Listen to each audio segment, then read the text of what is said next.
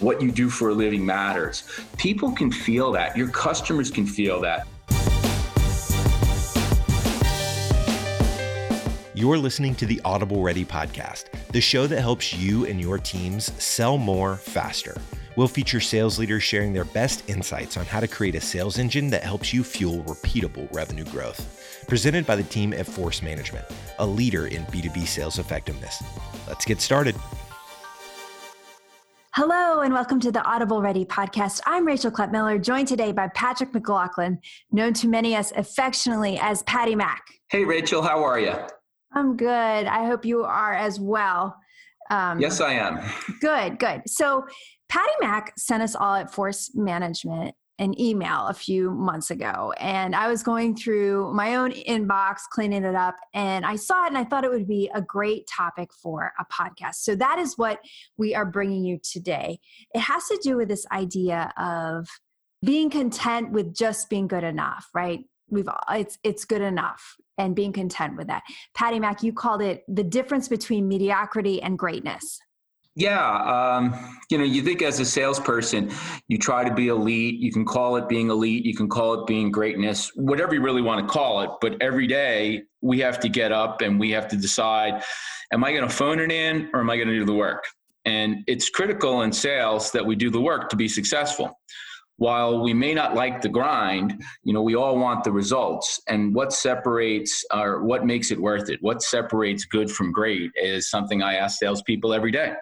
Right, that that grind can can wear on you, especially in the environment that that we're in right now. And I know this this concept that we're talking about, this discussion, came to you while you were sitting in your own home office where you have two signed basketballs. Yeah, so I'm a I'm a big sports collector and a lot of autographed baseballs, basketballs, and footballs.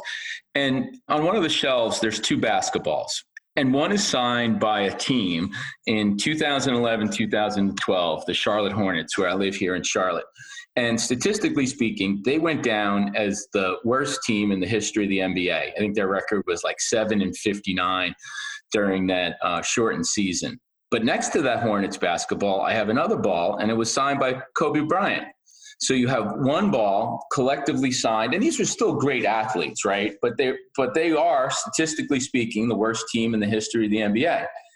And another basketball, arguably signed by one of the most successful and hardworking players in the game. Some say he's probably in the top five basketball players of all time.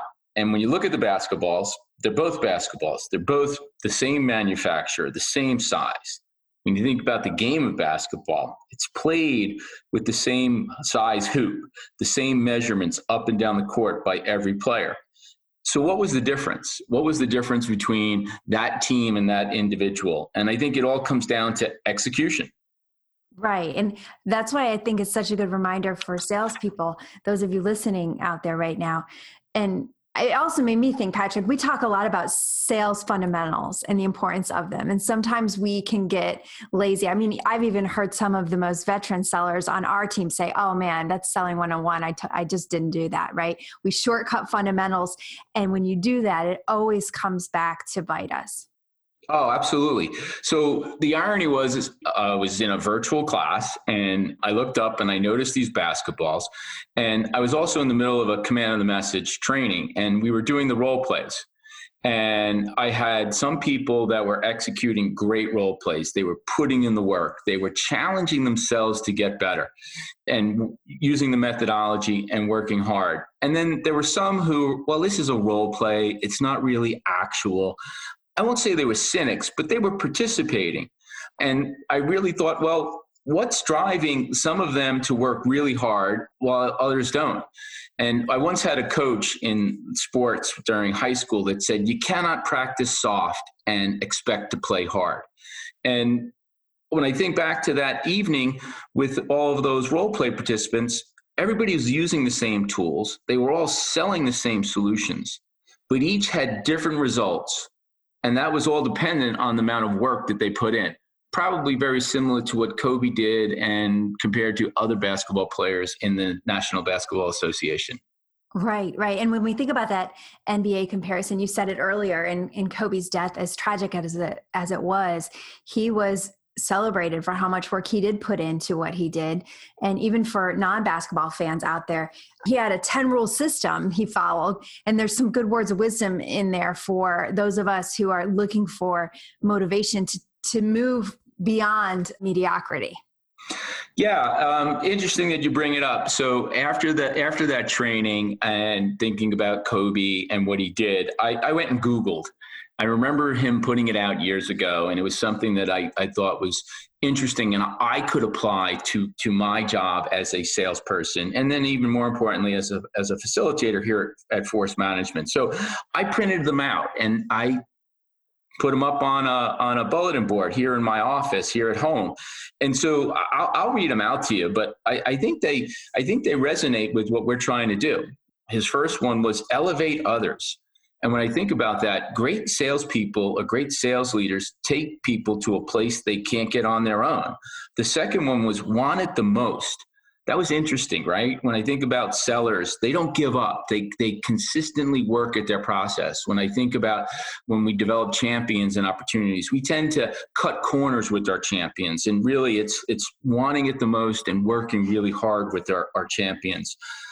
Three was expect excellence right? Isn't that what we try to do on a daily basis when we interact with our clients is deliver excellence to them and deliver excellence as it, either making call targets but more importantly making our making our number driving our revenue driving our quota performance be a champion. You know you think about that you know when you think about excellence and being a champion you know customers are judging us on every interaction. Focus on winning. Ooh pretty interesting, right? We do that every day. We we we get involved in a sales pursuit, right? It's how do we put ourselves in a position to win. So always be focusing on winning was really important. I thought, love what you do. Wow, right? John kaplan our, our, founder right? He always talks about you know what you do for a living matters.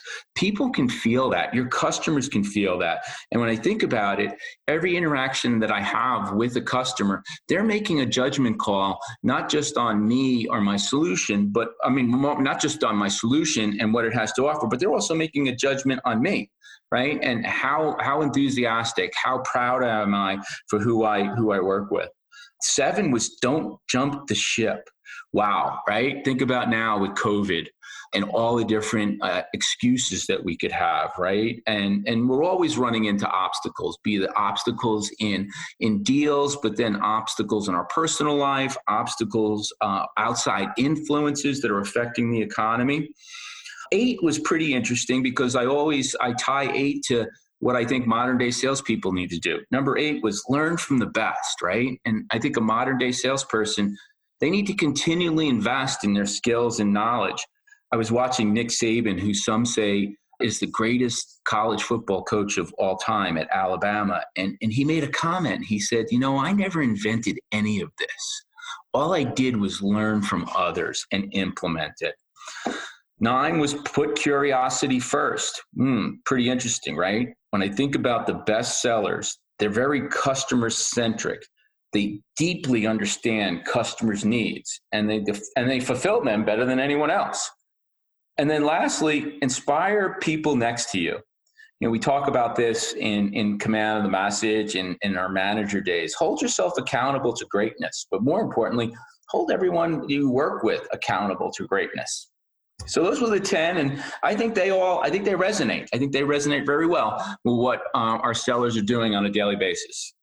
Yeah, and it provides some some good motivation for those of us out there who are working in foggy sales environments. I know some of you out there are in the grind in some murky waters when it comes to trying to push pipeline, grinding against that number this year. We know it is not easy. Uh, and I think the point you're trying to make here, Patty Mac, is that if you focus on the work, you focus on these tenets, the rewards will come. You can move from mediocrity to greatness.